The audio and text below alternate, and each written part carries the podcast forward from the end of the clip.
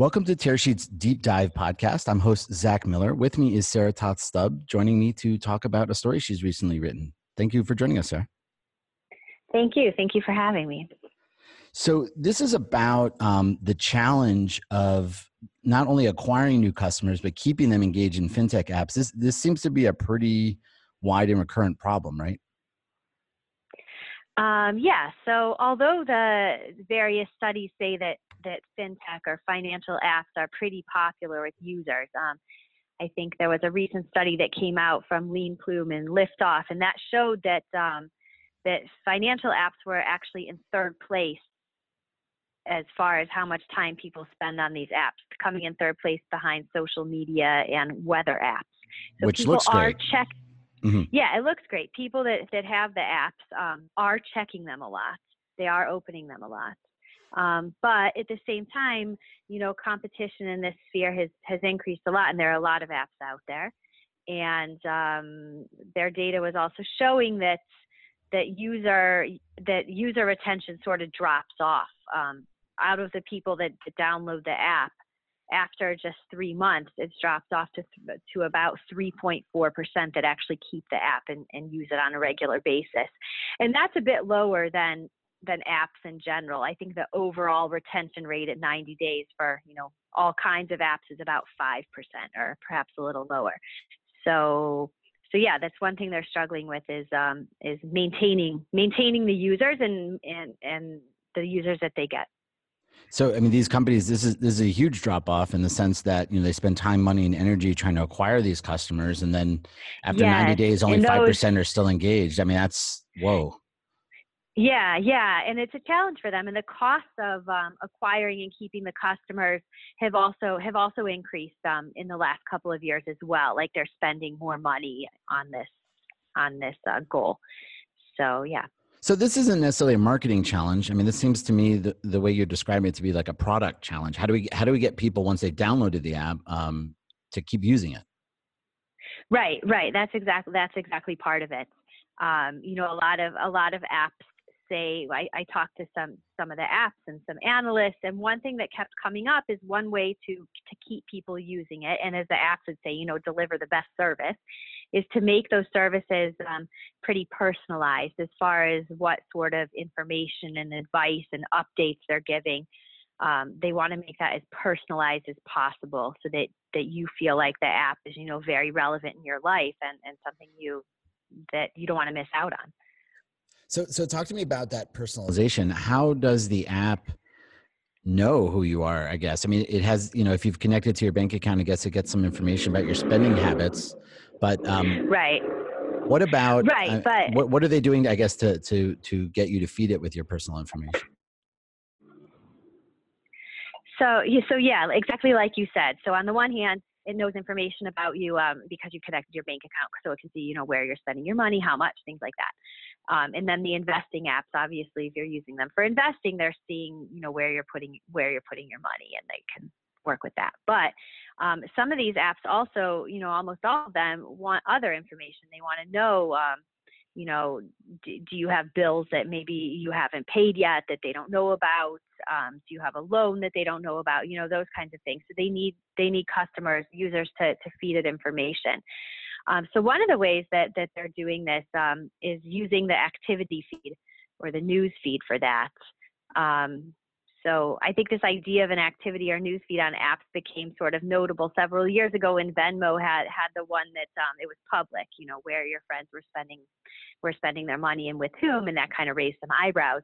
So while most of these feeds are not are not public, they're private for you, but they use them as a way to sort of um, to sort of get you to, to give them more information. For example, an app called Credit Karma, which started out as a way to give free credit scores and reports. Um, they re- recently launched a feature called Stories, which is like a news feed or activity feed. And but what comes up on it are little pieces of advices, such as you know now may be a good time to shop for for new car insurance. And why do they give that advice to that person at that time? Well, it's because they've um, figured out that that person's credit score has improved, which um, is taken into account when you apply for some kinds of insurance. So it might be a good time because your credit score has gone up to, you know redo redo your insurance to get a better deal. Um, but at the same time, they also they also need need your information. So they use this feed for that too. You know, they they'll little questions will pop up asking, you know, have you paid off your credit card balance this month? Or do you have any, uh, you know, big expenses coming up?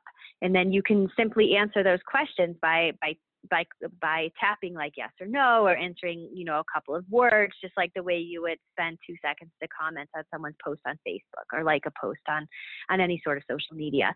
So they're making it, um, you know, very bite sized as the, um, one of the directors of product there told me, you know, instead of sending you an email with a form to fill out about, you know, what did you do this month financially, they're sending out little questions at a time, just integrated with the app that you open it, you see the question, did you pay your bill? You click yes or no, and it doesn't feel overwhelming. But at the same time, that's the a way the app is pulling more information out of its users so that it could then put that into its algorithms and deliver the users, you know, more relevant advice for their financial life.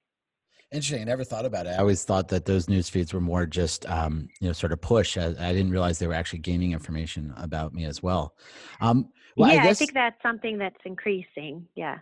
I, I didn't mean to cut you off, but um, you mentioned sure. the word before, like kind of gaming or gamifying. Is that is that part of like really finding a way to get users to engage in, in sort of that push and pull, like that that um, that these news news feeds sort of engender? Yeah, I think so. Um, because it's something that makes it easy, and some people say that maybe it sometimes gets um, a bit addictive. Um, you know, there's an app out there called called um, Status Money that actually allows you to compare your spending to those similar backgrounds and similar incomes. It doesn't actually show, you know, real names or identities. Um, and in, in that case, yeah, people are divulging information about their about their spending habits and their financial lives, and then using, you know, they can they can look they can see what other people are doing, and it kind of makes it like a contest. Um, as the CEO said, that money's inherently competitive. So when you see that someone with the same income and same expenses as you is, you know, saving more or whatever, that may motivate you to do it. Um, and you know there's all sorts of things like um, that that this app and others gives out sort of like virtual badges um, that you can then save up and cash in for money. So so yeah. So so do you see um, in your sort of survey as you spoke to apps and and and the people developing them like that content really plays a role in in getting um, users engaged meaning people are looking for more than just to do a transaction. There, there's there's all kinds of like consumption of different types of content going on. Right right. I think we've seen sort of a real convergence of that. Um, you know obviously there's a lot of financial news content online and for years you've been able to personalize that a bit with like yahoo finance. You can you know get alerts for certain certain companies or certain stocks that you want to follow um, but we saw recently the investing platform Robinhood. Um, you know, they recent they recently announced that they recently launched a new service where they are um, person. You know, instead of using Yahoo Finance, you can go through their app to see news linked to your to your investments and, and to companies that you're interested in investing in or that you are invested in.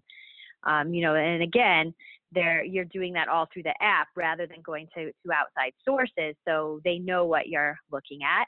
And it's also a way to get you to yeah to spend more time on that app and, and really you know do everything on that app rather than you know go to another app or another website to um, read financial news for example so that aggregation thing is interesting, I guess. Um, and it's interesting that they're bringing in third-party sources. Do you see that as well? Do you see a lot of these apps um, looking outside themselves and partnering with other companies, I guess, to fill in, um, I guess, sort of the value for for their end users?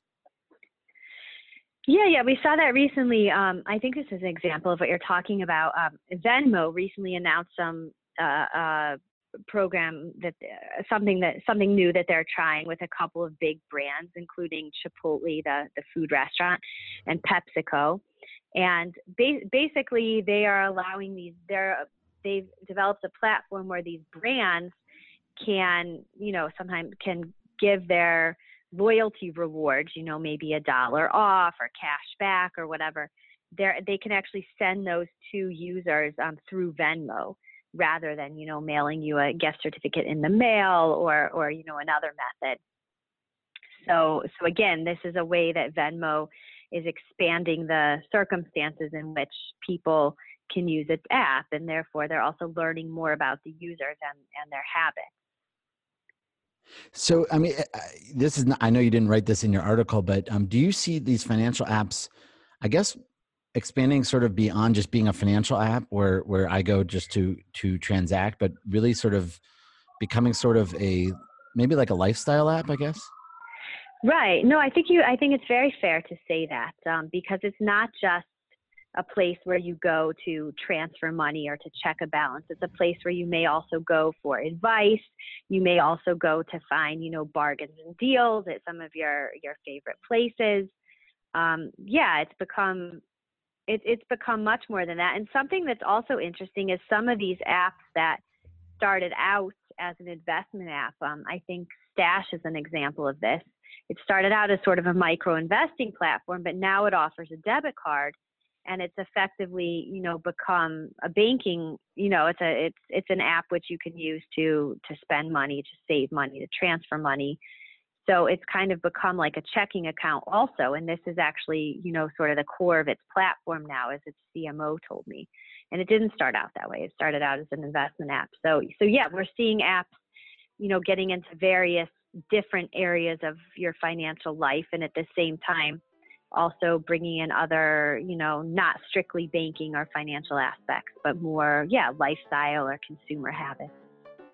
Sarah, as always, a pleasure talking to you. Okay, thank you. You too.